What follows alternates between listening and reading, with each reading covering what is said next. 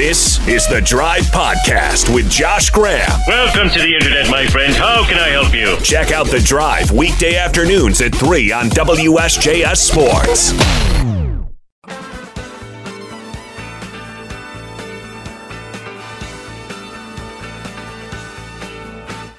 It is a Wake Forest game day. It is September, and it is a Thursday drive. WSJS News Talk Sports for the Triad. And I'm ready to watch the Deacs win big tonight. Like, really big. I don't think we're going to include it as part of best bets for this week. Got to get back to the basics, you know, favorites. They're not usually featured in that. The principles of going with underdogs, overs rather than what we did last week, big favorites and unders. But whatever number you've got to lay with Wake tonight, probably not a bad idea to do so. Put some money on it. And it when it is blowout city tonight. Here's the message I expect the ranked Wake Foresters to send. We are more than Sam Hartman. Dave Clawson's system and really his development track record deserve more credit than I'm seeing the national pundits give them. Even though they are ranked in the top 25, just the second time ever that Wake is ranked in the preseason poll. Dave Clawson has more than deserved the benefit of the doubt. There's a reason why he was the ACC Coach of the Year last year, and Warren Ruggiero, the a Broyles Award finalist for the top assistant in college football. It's also year three for Mitch Griffis, who's going to be starting at quarterback tonight. So we should be a lot more prepared than some of the past starters we've seen from Wake. Sam Hartman started as a true freshman. John Wolford, he started as a true freshman. We saw Jamie Newman have to start for the first time as a freshman off five days prep. And the team you're playing, oh, here's Bradley Chubb about to be a draft pick. Here's Ryan Finley on his senior night. And NC State had everything going their way in that game. Dave Clawson devised a slow tempo game plan and found a way to win with Jamie Newman. You're not going to have to do that with Mitch Griffis. The offense is going to stay the same. Does that mean that Mitch Griffis is going to play as well as Sam Hartman would? Of course not but he's going to play well enough with A.T. Perry on the perimeter and Donavon Greene making his return and having Justice Ellison and Christian Turner in the backfield that they should have no problem moving the football. Trust in the system. Trust in Dave Clawson. I'm also very confident that the defense is going to take a step. I think the defense is going to be considerably better with Brad Lambert brought in. This should have been a bigger offseason story. And as is the case often with Wake Forest, if it was anybody other than Wake in the ACC, it likely is a bigger story. We talked about it with Wakeyleaks. If Wakeyleaks happened to Clemson, ground all planes, Dabo Swinney got swindled, well, we need to figure out, and that coach, Shane Beamer or whomever, they can't ever coach again because of that. But since it's Wake Forest, wait a minute, what happened with him? when that story was brought back five years later. That's how people reacted five, six years later. Wait, this happened to Wake? I was having a conversation with the national college football guy last night, and he didn't even know about it. if it was one of the bigger programs, that's the case. This storyline has been overlooked. Wake Forest went to the ACC championship game last year. They won the Atlantic. Yet they decided that they were going to have a change on their defensive staff they were going to have a different defensive coordinator. They brought Brad Lambert back. Now, you ask yourself this question How many teams in the ACC, if they went to the ACC championship game, would be making a change like that on their staff? How many? Maybe Clemson? Maybe? Probably nobody else. But that happened with Wake because the defense didn't meet the standard last year.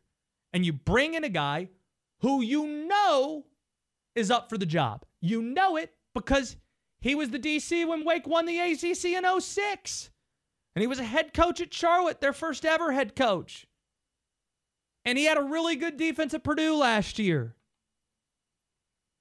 Hit me with the Mike Houston again because boiler up tonight against Penn State. Put some money on it. And Wake Forest minus 35, even though that's not an official pick. Minus Put some 31 money on it. minus 31 and a half. That line's down there. Why am I so confident Wake Forest is going to win by a ton? VMI is not good. They have a coach who's in his eighth year. That coach is 0 and 7 in his tenure against FBS opponents. The average margin of defeat in those seven losses 41.4 points per game. And none of those teams they played were Power 5 opponents like Wake Forest is, or ranked in the top 25 like Wake Forest is. I think I saw Kent State last year beat them by 50, even though they had a winning record. Them being VMI, yeah, Wake Forest is going to win this game big. When I went to go see them in fall practice and in spring practice, the defense impressed me. I didn't feel that way a lot of times when I watched past Demon Deacon defenses going into the year. So I'm confident Wake Forest is going to be better on the defensive side of the ball. Offensively, they're going to be good enough to win the first three games with Mitch Griffis at quarterback until you get to Clemson, September 24th, with them coming into Winston-Salem. The message that they're going to send tonight Wake Forest is more than Sam Hartman. It's a program, it's a system, it's an all ACC coach. ACC Coach of the Year in Dave Clawson. It's a tremendous staff that he's put together. Tremendous investment that's been put into this program. That's what's going to be on display tonight. And I think they send that message firmly against the Keydets. On Twitter, at WSJS Radio, if you want in. 336 777 1600 is the phone number. WD and I going to be hanging out later on tonight. First half, I'm going to be dialed into this game, WD. Second half, when it's a 30, 40 point game, probably going to keep an eye on that Purdue game. Probably going to see what's happening in West Lafayette. Or maybe keeping an eye on what's happening in Pittsburgh tonight. Yeah, I'll be I'll be watching that one too.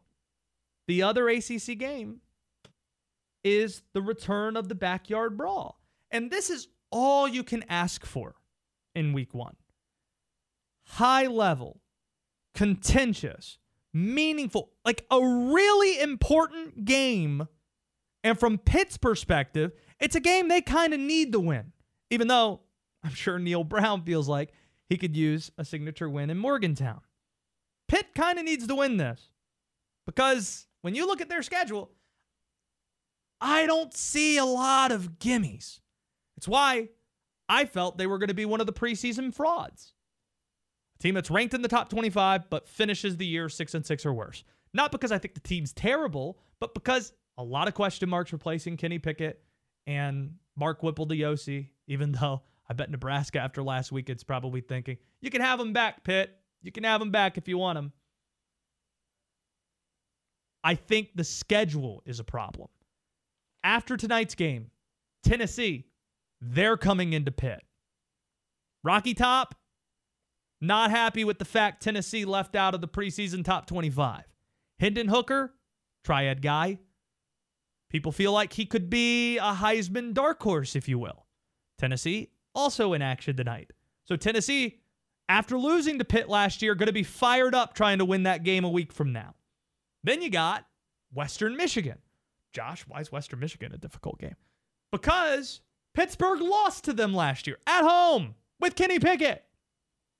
Now you don't have Kenny Pickett, and you're going to their place. You're playing the Broncos on the road. So tonight, I see the Pitt Panthers are a touchdown plus favorite. They're not going to be a touchdown plus favorite in their next two games. So you better take care of business tonight. And we haven't seen this game for 11 years. Since Pittsburgh's joined the ACC, this game has not happened. And it's one of the best Northeast, Northern college football rivalries that exists. It might be the greatest.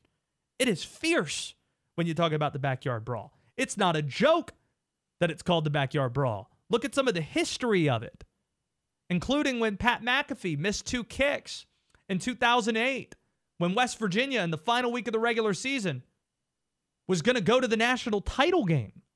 They lost to a six win Dave Wannstedt Pittsburgh team. And I think Dave Wannstedt was on crutches that night. Everything about that game looked like West Virginia was going to win. But rivalries are rivalries, and Pittsburgh got it done. It's going to be fierce. It's going to be an incredible scene when you look at the stands there in Pittsburgh and you got all these West Virginia fans, all of them showing up. It might be close to a 50 50 split, even though the game's at Pittsburgh. Having those colors come together from West Virginia and Pittsburgh, it's going to be cool. And that's why College Game Days crew and the top broadcast team, they're all there. Pitt WVU, going to be awesome. And I like Pittsburgh to win tonight. I think it's going to be a low scoring game. And the difference is going to be Pittsburgh's front, the way they get after quarterbacks. And while we're talking about quarterbacks, that's a neat storyline here, too, where you've got not one, but two former USC quarterbacks starting tonight. Guys who shared a quarterback room just a few years ago. Kedon Slovis, transferring from USC to Pittsburgh this offseason to replace Kenny Pickett. JT Daniels, you remember, was USC's quarterback, went to Georgia, but was banged up going into the year. So some guy named Stetson Bennett started and took the Bulldogs to a national championship. Stetson Bennett back for this year. So JT Daniels moves on somewhere else, and that somewhere else just so happens to be Morgantown. So they're now going head to head. Later tonight, that's what we've got. Pitt, West Virginia, a backyard brawl that is going to be high level, contentious, meaningful, important, and that's really what you're looking for this time of year. Places, everyone. Come on, places, please. We're ready. Get your morning off to a great start with Jeffrey Griffin on Triad today. Weekday mornings at 7. Now back to the drive with Josh Graham.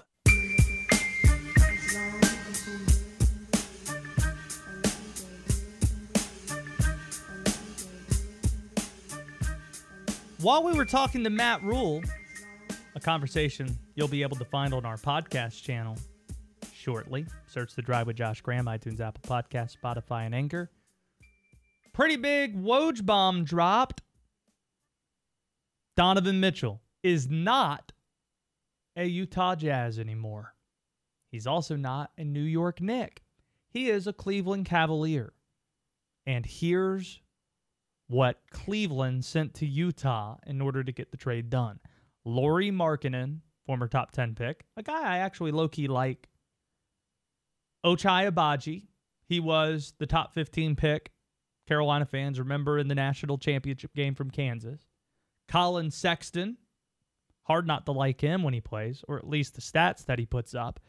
Three unprotected first round picks and two pick swaps this is my takeaway from the offseason in the NBA as it relates to Utah completely starting over, shipping off Rudy Gobert and Donovan Mitchell. Danny Ainge is really good at this. Danny Ainge now runs Utah, and what did they get back for Rudy Gobert? An unbelievable haul. And now this? WD, I want you, while I'm handing out just free money with best bets to add up all that Utah has gotten back in those two trades this offseason Rudy Gobert and Donovan Mitchell, just in those two trades. We'll get to that after best bets. Your attention, please. Please do not turn off your radio. Why? Week zero is week zero, or I should say, syllabus week is syllabus week. Went one and two. Probably should have gone two and one. Ah, should have just handed out Northwestern plus the points rather than trying to get cute with the under. I made the mistake, WD, of going against my principles. Don't go against your principles. Should never do that. That's right. I was laying big favorites and betting unders. That's the exact opposite of what I try to do. If you're to root for things, root for good things to happen, fun things to happen, bet some overs, or take some teams that are getting some of the candy. So that's what we're doing this week. We're going back to the basics. I really badly wanted to w- lay Wake Forest minus 31 and a half tonight. I do think they're going to cover that number by a good bit against VMI. but I'm resisting. All I got here are underdogs. Dogs, eh, pretty much all dogs, but games for every day between now and Monday. Let's get it started with the game tonight.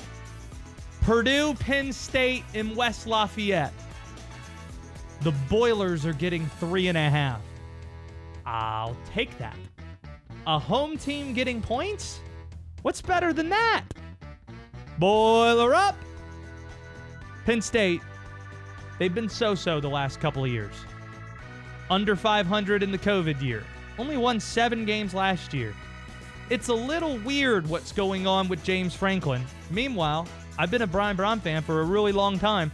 Coach Brohm, really good coach out there at West Lafayette. They're at home. This game's been sold out for a long time. I think they've sold more season tickets than they have had in any other point in their history. I think they cash in the night. Boiler up! Purdue plus three and a half. Put some money on it. Tomorrow, if something's working, go back to it. Illinois, for some reason, is getting points against Indiana. I know they're going on the road. I know it's Illinois football, but I went one and two last week, and Illinois was one of the was the only one that cashed for me here. So I'm going back to that well. I'm a fan of Bret Bielema. Tommy DeVito looked really good a week ago. I like the fact that they have a game under their belt. Indiana doesn't. And let's be honest, with 2020 being an exception, it's Indiana. It's Indiana. Illinois wins the game outright, but I'll take the two points anyway. Put some money on it. Let's get to Saturday. You know I got East Carolina. You know I got that. I can't be talking all off season about how I think the Pirates are going to beat NC State outright and then not take them plus the 11 and a half. For this segment's purposes, we've got them with the points, but if you want want, want me to keep it 100 as they say, ECU money line. Pirates plus 11 and a half. You know it.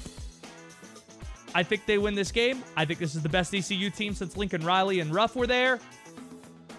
This has been a house of horrors for NC State. I hate the fact that this is their opener. NC State stuff is alive and well. And I also think that uh, the Pirates are going to be playing like their entire season's on the line. ECU, don't let me down. Put some money on it. North Carolina laying just one point now against App State. This line's moved all over the place. Going into last Saturday night, it was Carolina minus three and a half. Then it became a pickup. In one place, App State was a half point slash one point favorite. And now the line has shift, shifted almost to consensus Carolina minus one. Listen, pull up a chair. Pretty much every situation. I get UNC playing App State and Carolina's only laying a point. I'm going to take that. Especially when people are saying a lot of negative things about the Tar Heels, despite the fact they won that game by 32. Oh, but Josh, Cam Peoples is back and App State's physical and Shawn Clark's O line. They're going to run the football. Carolina has a great front seven. Even though they allowed 24 points last week, they only allowed 56 yards rushing and they sacked the quarterback three times. I think Carolina is going to send a message here. I think Josh Downs plays for Carolina. It's weird that I'm getting this much value with the Tar Heels. So this is the only favorite I'm going to lay. Technically a favorite. Carolina minus a point. Put some money on it. Florida State LSU. WD, this stinks to me. PU, it stinks. Everybody and their mothers got LSU. Brian Kelly's there. We don't know who his quarterback's going to be. And the game is a neutral site game. You know where it's being played? New Orleans. LSU in a neutral site game in New Orleans. So everybody, everything's pointing to LSU. Give me the Noles. Why? General principle. Three and a half points. I'll take that. I'll take the Noles. I'll hold my nose. Call it go ACC. Whatever you like. I'm going with the Noles. They looked really good last week. Jordan Travis, he's back, and the Noles are going to be a lot better than they were a year ago. FSU. Oh! Put some money on it. Beating LSU. So to recap the picks tonight, Purdue plus three in the hook against Penn State. Tomorrow, Illinois, for some reason, getting points on the road at Indiana. East Carolina on Saturday, 11 and a half points. I think the Pirates win outright, but for these purposes, we're taking the points. Carolina laying one against App State, and FSU on Sunday night, getting three and a half in the Superdome against LSU. Those are the bets this week.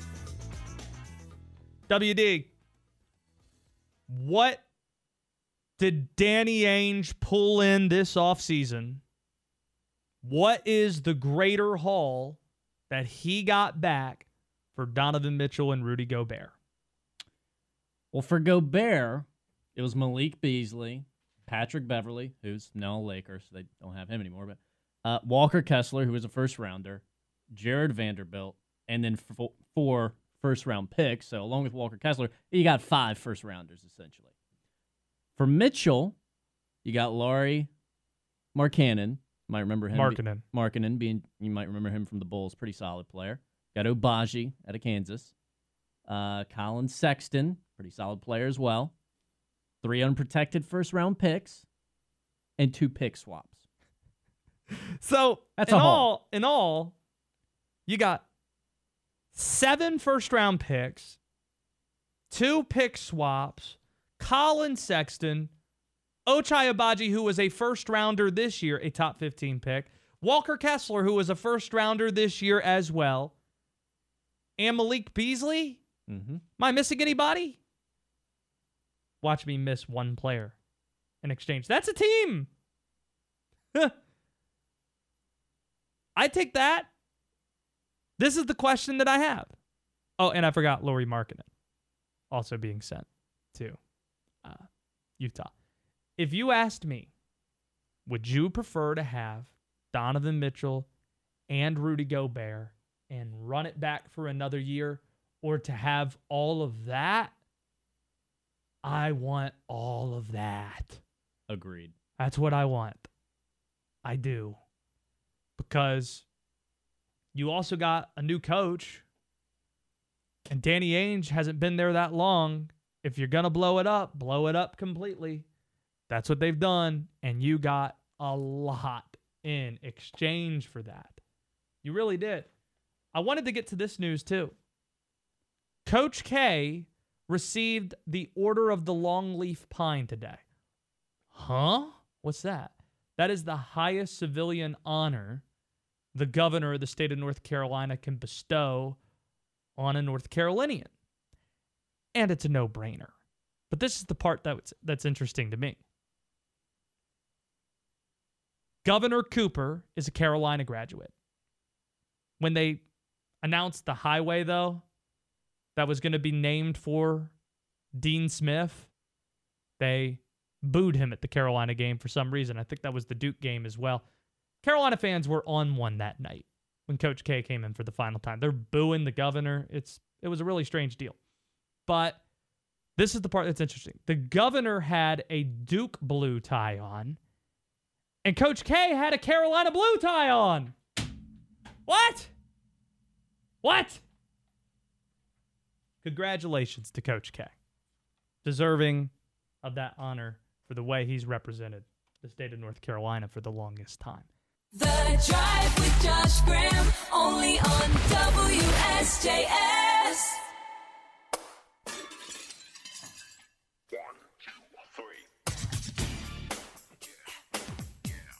WD. Last night was watching Serena Williams, of course, as we all were, win at the U.S. Open, but also was watching Space Jam for the first time. Next week, you're going to watch the program per coach's orders. Matt Rhule giving you that directive when he joined the show today. Feels fitting. NFL week one next week. I don't know why we got on Space Jam. Um, We Pro- were talking about kids' movies or something a week ago. probably because we were trying to. We were in our stage of well, we got to figure out what you're watching next, and you asked me if I'd seen it, and It's just crazy. You Of- haven't seen of Space Jam, course, but we'll see what you thought of it right now at the movies. Unless you're talking about Star Wars. Obi-Wan has taught you well. Movies aren't exactly Will's thing. I don't get it. You uncultured swine! But that's about to change because Josh can't stand it anymore. This is At the Movies with Will Dalton. Okay. WD, Space Jam is over 25 years old. oh yeah, You have no real good excuse to have not seen Space Jam. As somebody who is a sports person who had a childhood, I'd say. I don't want to get too much into your family background, but it feels like you had a deprived childhood since you haven't watched Space Jam. I mean, I had a great childhood. I just didn't watch a lot of movies. This seems like one that you still should have seen. But Probably. Anyway, the past is the past. You watch Space Jam now. What was your favorite part about it? Honestly, probably the soundtrack was one of my favorite parts of it. You obviously had R. Kelly's "I Believe I Can Fly." Uh huh. Uh, the soundtrack was good throughout the whole thing. Also, it's just Really? What else is on the It's soundtrack for Space Jam? I know. Um, kind of going off of one of the other The other Space. Jam theme song? Is that what you were into?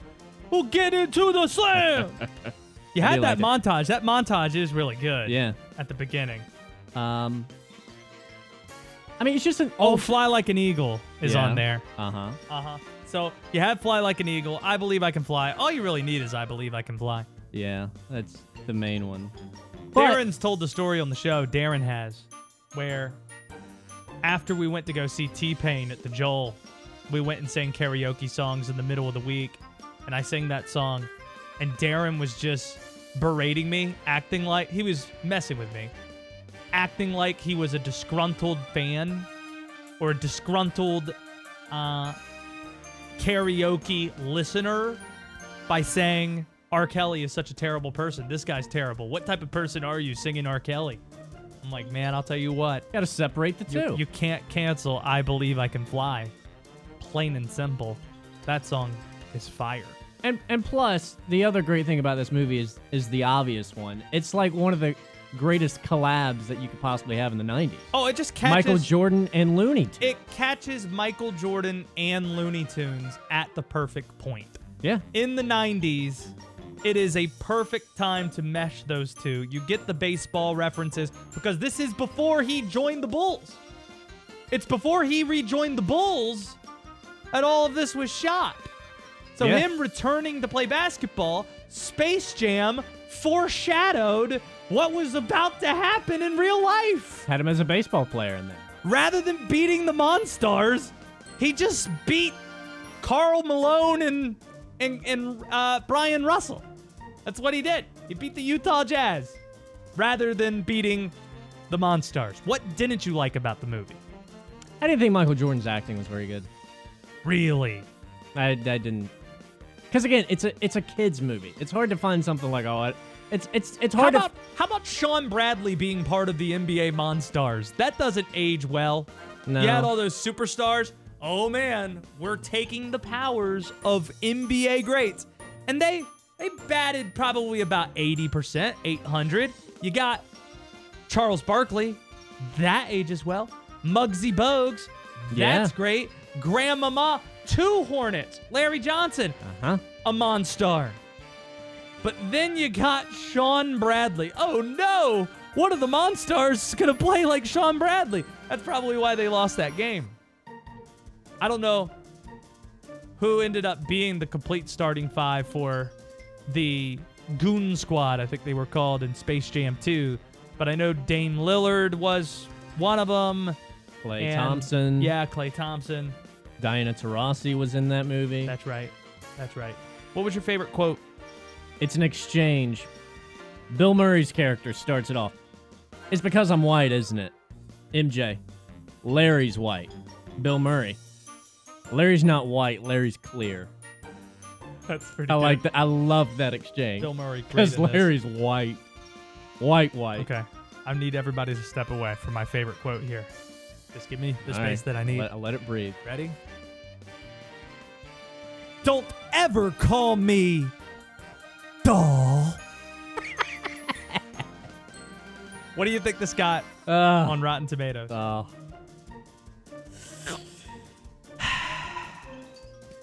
mm, I'm gonna give it a 84. I might be undershooting it. I might be. I don't know.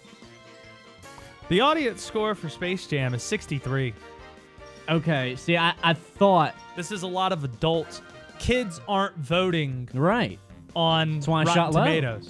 So you Yeah. had a lot of adults who were thinking, this movie isn't good. There's the plot's weak, and it was kind of weak. That impression is what it would sound like if a constipated listener participated in weekly positivity. This isn't good. That's been at the movies for this week.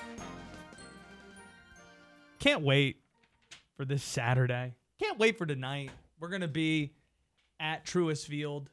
Many people in the office headed that way. Wake Forest playing VMI.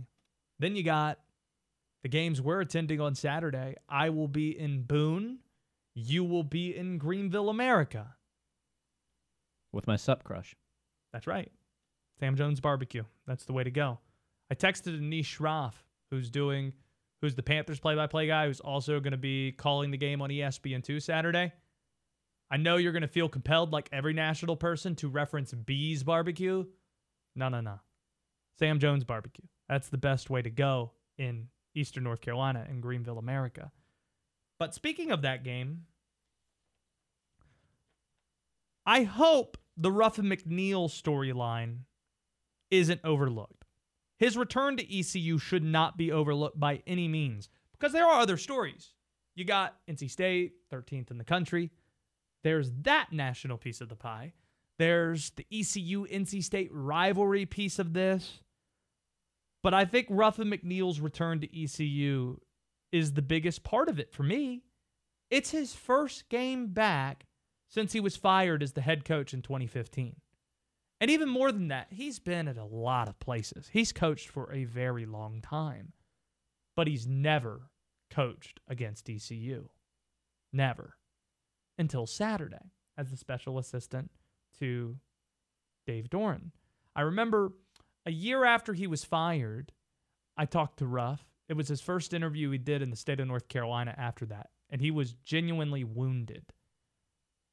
He's an emotional guy, and he was crying on the phone with us, talking about those wounds that were there, left by ECU, his alma mater, firing him just a few years after they won eight games with Lincoln Riley and hung 70 on Carolina. It's like a year later. They just had too high of expectations for ECU, and it backfired on them after they fired Ruffin because that AD who was there at the time thought there would be a lot of interest in the job because they were ranked the year before. Not with their budget, not with those facilities. Ruffin did a lot more with less, and that wasn't appreciated at the time, but certainly appreciated now. That fence was mended by Mike Houston, who replaced Scottie Montgomery, who replaced Ruffin McNeill. Enough years have passed too, where Ruffin was inducted into the ECU Sports Hall of Fame last year. And usually there's a requirement you have to attend the football game in order to get the induction. But since Ruff was working at NC State, he rode down to Greenville for the ceremony the night before on a Friday night. And then that morning before the game, he flew to Florida State. So he hasn't attended an ECU football game since being fired. He's an emotional guy. I'm interested to see how he's going to feel. In fact, I asked him about it last week, and this is how that sounded. I, I don't know what emotions I will feel. I'm sure there'll be some that I have to deal with because I've never been in my entire coaching career, 43 years, had to play a, a team, the team that I played at and coached, I've coached at. So uh, it'll be a, I'm sure emotional, uh, but then it'll get right to competition. I'm sure very quickly. But um, I've never experienced it, so I'm looking forward to the first time, seeing how it goes. Here's what I hope ECU can put the rivalry piece aside, maybe bank on their fans a little bit to recognize Ruffin McNeill some way, somehow in front of that crowd. You need to figure that out. I know the folks at ECU are thinking, oh, but he coaches at NC State now, and we don't want fans to boo and all that. Do the right thing and assume that your people are going to do the right thing in return. And I think they will. Figure out a way to honor Ruffin McNeill on the scoreboard some way, somehow. That transcends the rivalry. A guy who went to school there, that was the head coach there, that's in the Hall of Fame there on the visiting sideline for the first time ever. That's a huge, huge story. You're on the drive with Josh Graham, WSJS.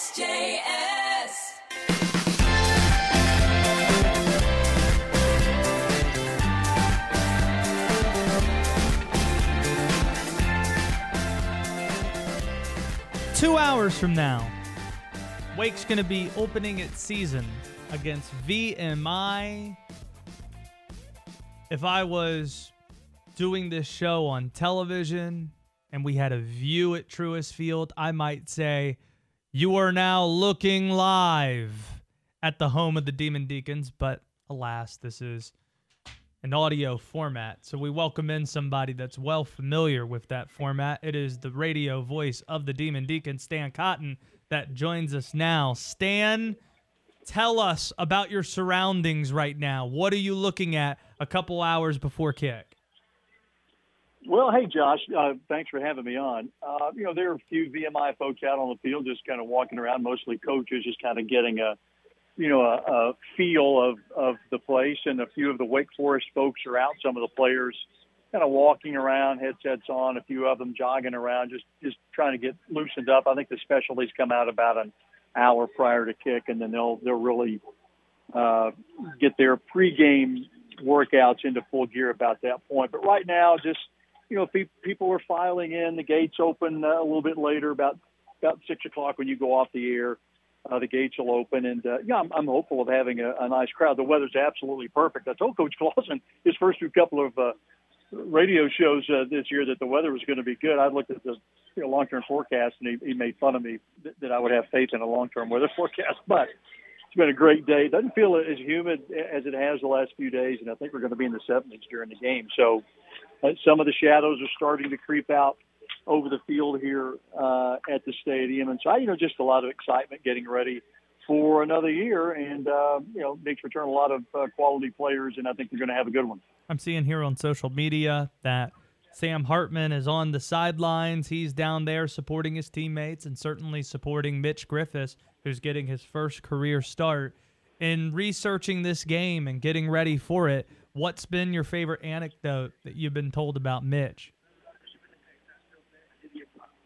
Oh wow! Well, you know, it, the thing I like about Mitch is, you know, his dad was his high school coach, and and so you know the son of a coach knows X's and O's in and out. On top of that, Mitch is a really intelligent kid, as as most of these Wake Forest players are. So this uh, th- this offense of, of Coach Dave Clawson and Warren Ruggiero, you know, it's complicated. Most of the decisions for the quarterback happen after the snap of the football. Do I hand it off? Do I keep it? Do I throw it? Do I throw short? Do I throw long? And I think Mitch will be able to handle that. Now, you know, he, he's a redshirt freshman, but this is his third year in the program, so he's been around for a long time. He understands the offense.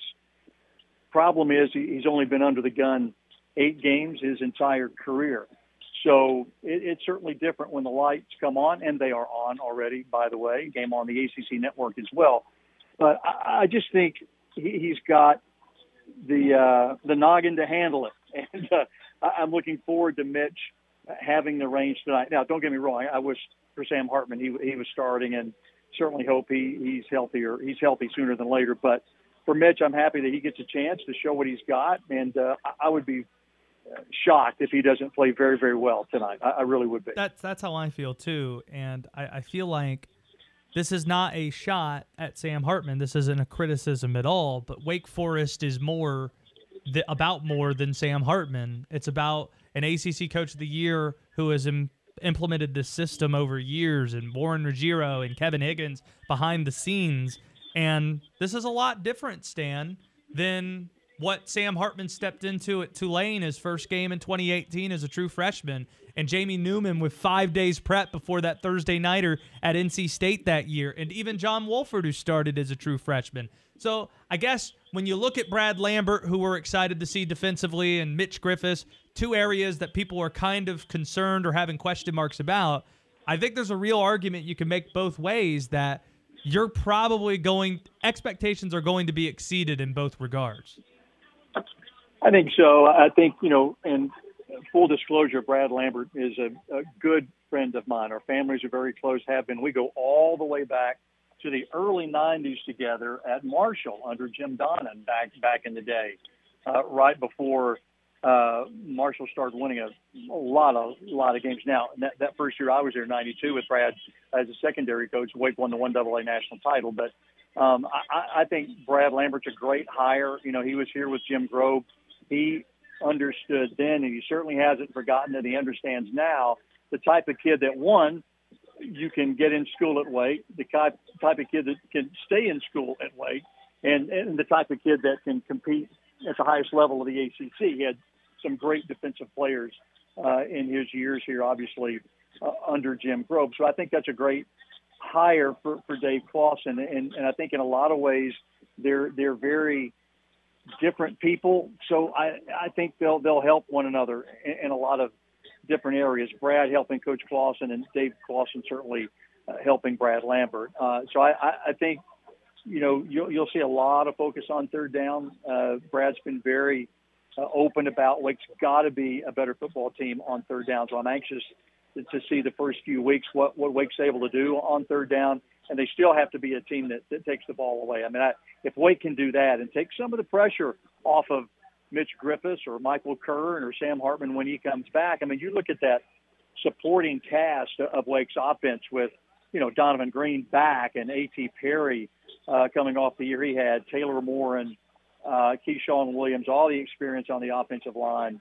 Kicking game should be fine. So I just think the supporting cast is there.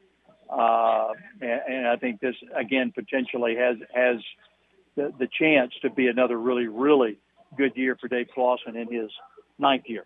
Stan Cotten with us from the stadium at Truist Field ahead of VMI Wake Forest. Before we let you go, a couple of basketball things. It might as well be Chris Paul Day in the triad because this morning he had the men's basketball clubhouse, the new one over there that they've been working on the last few years, dedicated to him, named after him on the men's side. And then at West Forsyth in the last couple of hours, they have named the gym for him, named the floor for him, which is a really neat deal over there. Um, when you think of Chris Paul's impact, you've been here for a long time now. Is there a guy that's been more impactful in your time being here than Chris Paul has in terms of being a local, but also what he did at Wake and after he was done at Wake? Well, probably not, and, and I think that's because you know Chris is is so dedicated to giving back, and not just to Wake, uh, and not just to West Forsyth. You know, he he gives back in a lot of different ways to this community. His family is still here and very engaged here at Wake Forest and, and around around town. But you you don't get to be the kind of player that that Chris Paul is on a worldwide scale in the NBA uh, and come back and do the things he does and not be the man, right? he he just uh, has been such a good ambassador for Wake Forest, for for Winston Salem, for North Carolina, uh, and we're also very proud of of him and what he's been able to accomplish uh, away from here and also uh, back here. So he's he's a great role model for young people.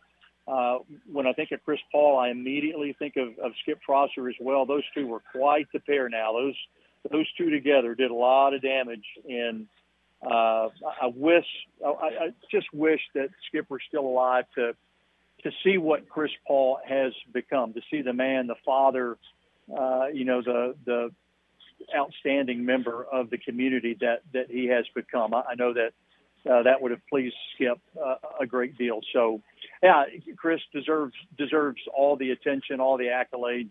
Uh, he's just he's one of the best to come out of here without question in a lot of different ways. So good for him. This is Chris Paul Day as far as we're all concerned. Coach Mike Muse last week was sitting in here and he said the quintessential Skip Prosser guy was Ish Smith, who was named as a Wake Forest Sports Hall of Famer last week. Ran into him earlier today, and he's just so excited for football and everything going on at Wake. What's your favorite Ish Smith memory? Well, I remember, quite honestly, before he well, his shot to, to beat Texas in the NCAA tournament.